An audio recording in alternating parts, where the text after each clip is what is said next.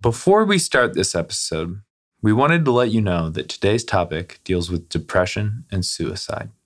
While we believe this episode contains helpful information for our listeners, we understand it may not be suitable for everyone. From St. Mary's University of Minnesota, you're listening to St. Mary's Currents. I'm your host, Ben Rogers.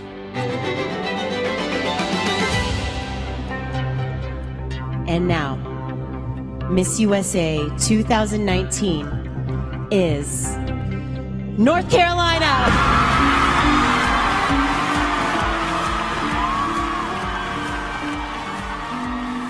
Last month, news broke about the tragic suicide of former Miss USA Cheslie Kryst. Heartbreak for former Miss USA Cheslie Kryst after she died by suicide early Sunday morning in Manhattan. Now to another tragedy in New York. Former Miss USA Cheslie Kryst was found dead after police say she jumped from a high rise building. She was just 30 years old, and she was a correspondent for the entertainment show Extra.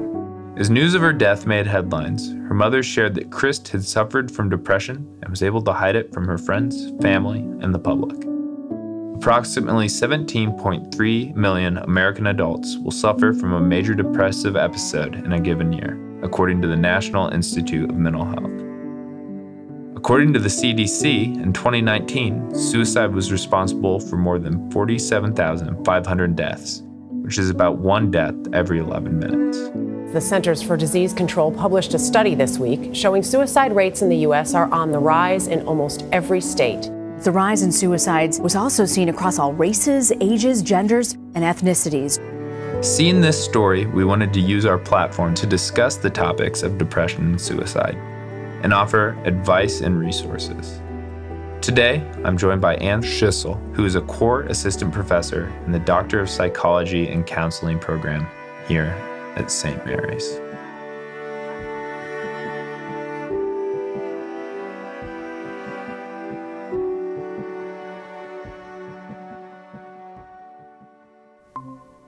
Anne, thank you so much for joining us for an important topic today mental health. Before we begin, could you tell us a bit about yourself, your background, and your academic interests? Yes.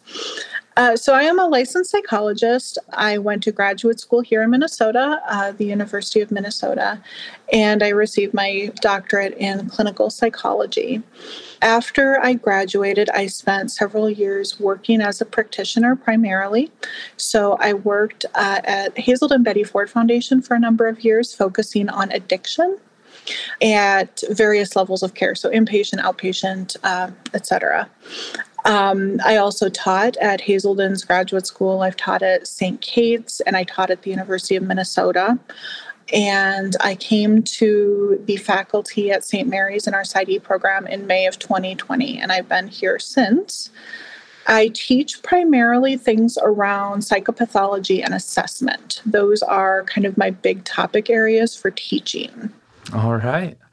Uh, so, in the last few years, we've had a number of public figures and celebrities die by suicide.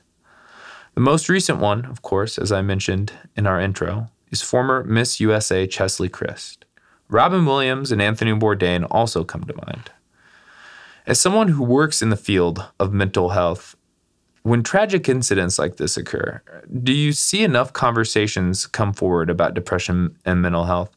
Or does it seem like we tend to focus more on the incident itself or the person and their celebrity status? I think it does, but only briefly. It seems like there are those brief moments of conversation around suicide and depression that come up in the wake of a death like that. Um, but it does seem to quiet down relatively quickly. Um, it seems like just practically speaking, working with clients, when you do have folks who are depressed and suicidal, they do sometimes, um, there is kind of this sense of connection there where they do identify the incident as an important thing and, and they will talk about it. Robin Williams' suicide, I think, specifically hit a lot of people, and I remember a lot of folks talking about that at length. Um, I mean, the interesting thing is, you know, those are kind of the the real world experiences of celebrities who's pass who pass from suicide. Um, but then there's also the phenomenon around like fiction. and 13 Reasons Why, if you remember when that show, I believe that was a net show. I do, yes. Yeah. There actually was um, a documented increase in adolescent suicidal behavior after that um, fictional show came out.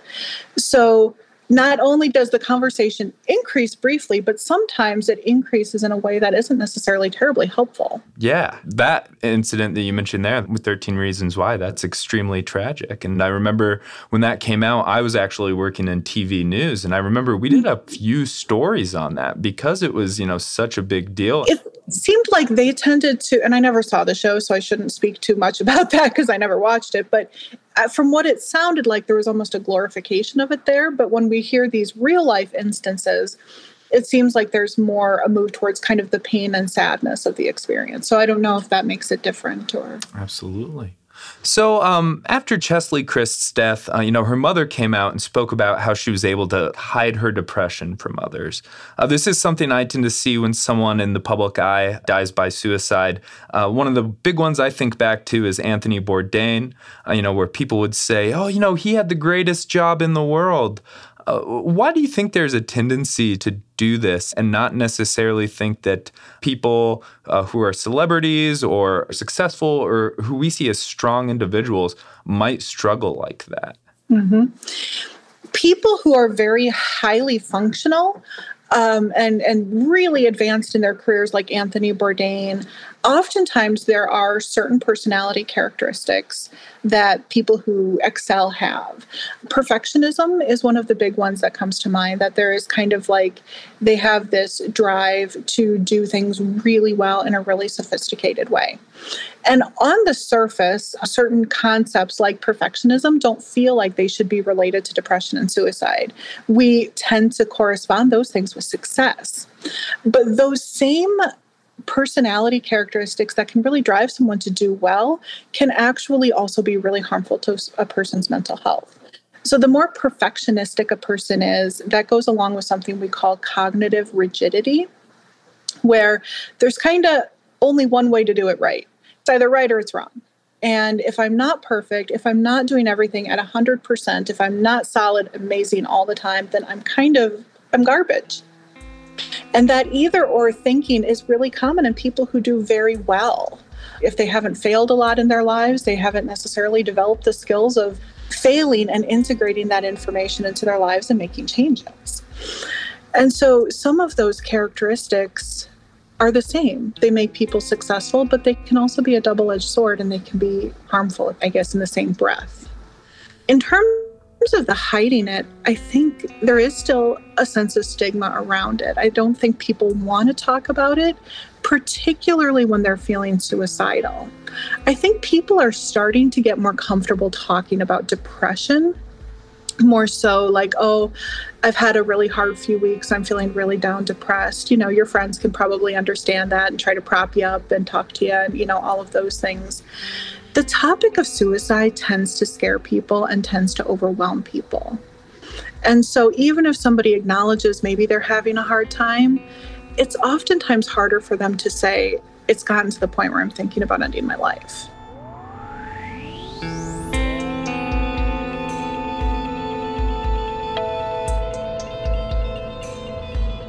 We'll be right back in a minute.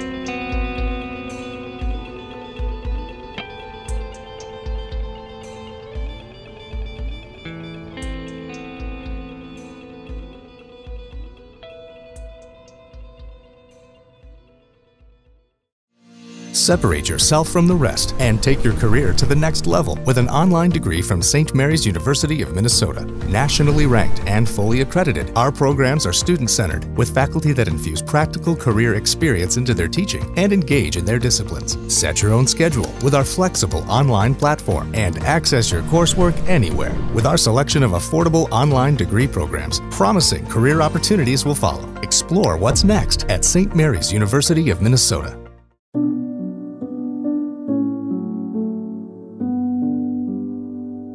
Know, I really want this episode also to offer advice and resources to our listeners. So I want to ask how do we identify depression in ourselves and others?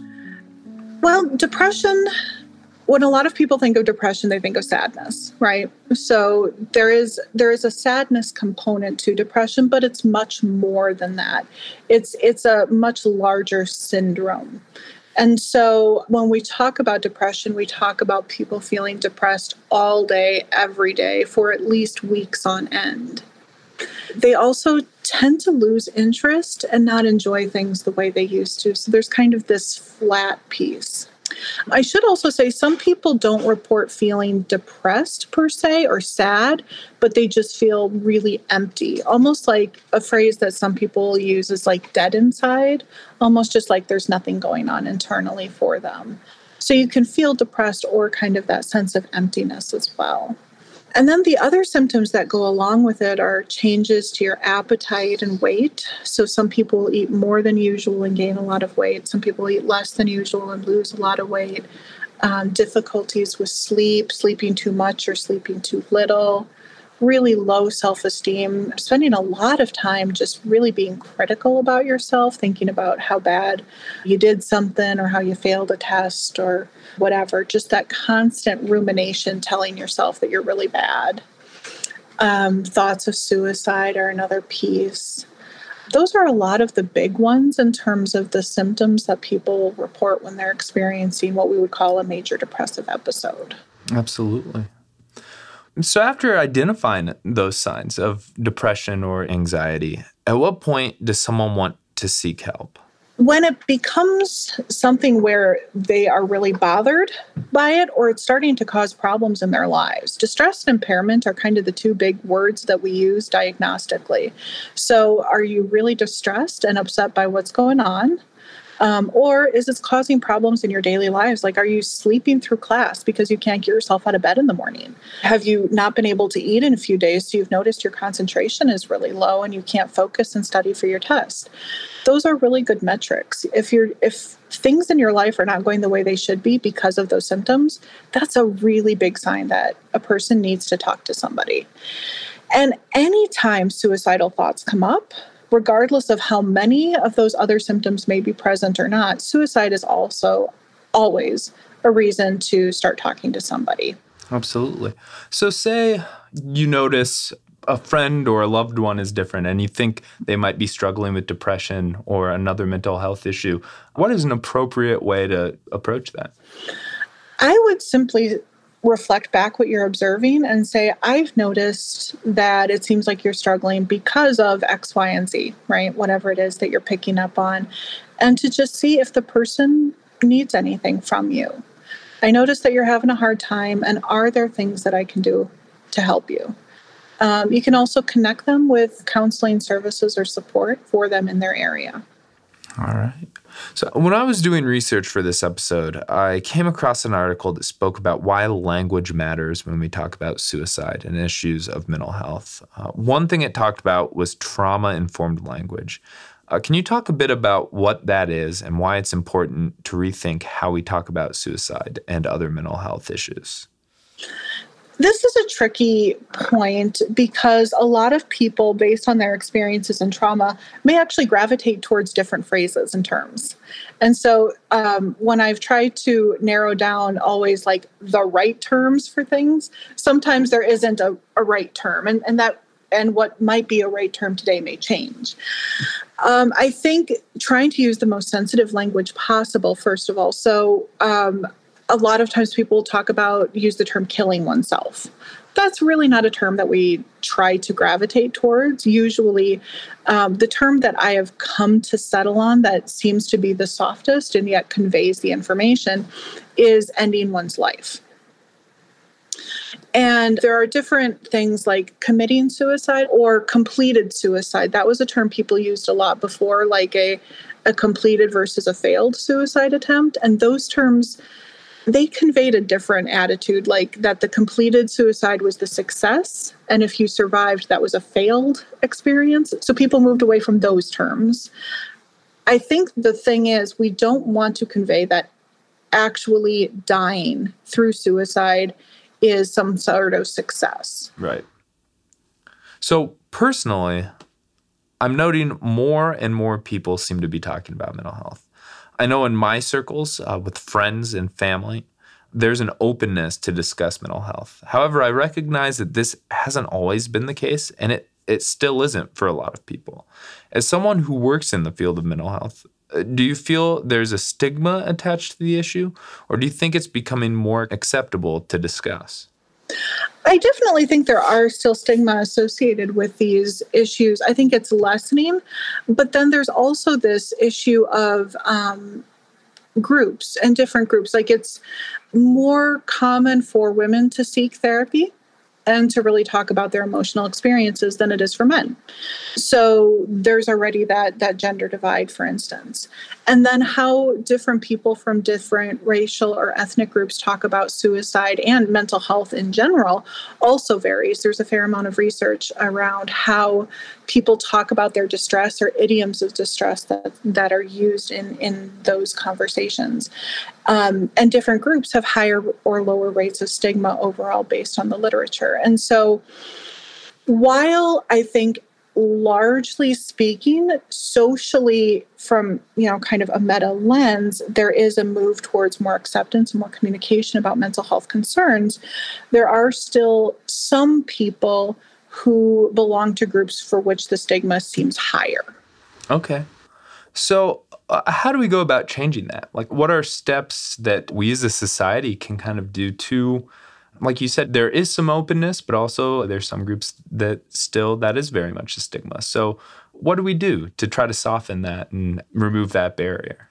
People who work in community mental health centers do a lot of really wonderful work in education on on these topics and trying to bring it out there to to discuss the nature of mental health when to seek treatment when to um, be concerned about your loved ones and, and people like that. I think podcasts like this are also helpful too just in terms of starting to talk about it more and giving people an opportunity to listen to it a little bit more.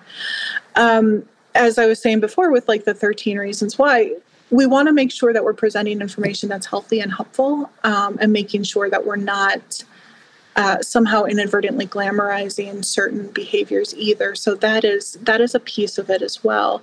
Um, but i think accessibility accessibility of information is really helpful I remember I was Googling something with suicide because I was putting together a presentation. And the first thing that came up was suicide hotlines. Like, if you're thinking about ending your life, please call. It was a really nice thing that that's how Google responds to you Googling suicide. Right. I noticed that as well while I was. While I was yeah. researching uh, for this podcast, Mm-hmm. So for people who are struggling, be it depression or it's, you know, getting to a point where you know, suicide is a concern. What steps do they want to take for finding resources? There are suicide hotlines that are available that are wonderful places to start that can give you some basic information and have some introductory conversations about suicide with a person, either a loved one or a person, him or her, themselves, who's thinking about ending their lives. And then I would say there are mental health clinicians within every community that I would refer to after that. There are clinicians and organizations that have sliding scale fees so as to make therapy as accessible for people as possible. And so all communities really have some of those basic resources, and that's where I would recommend people start.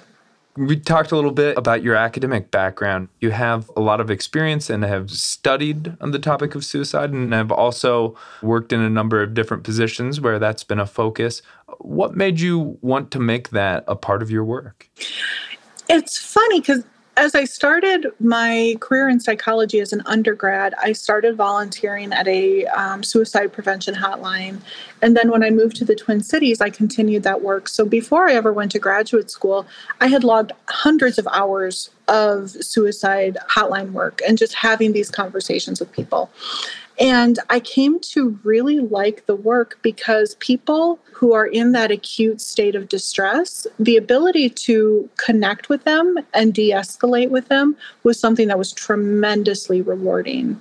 And when you do so much of that, you get much more comfortable having those conversations around suicide.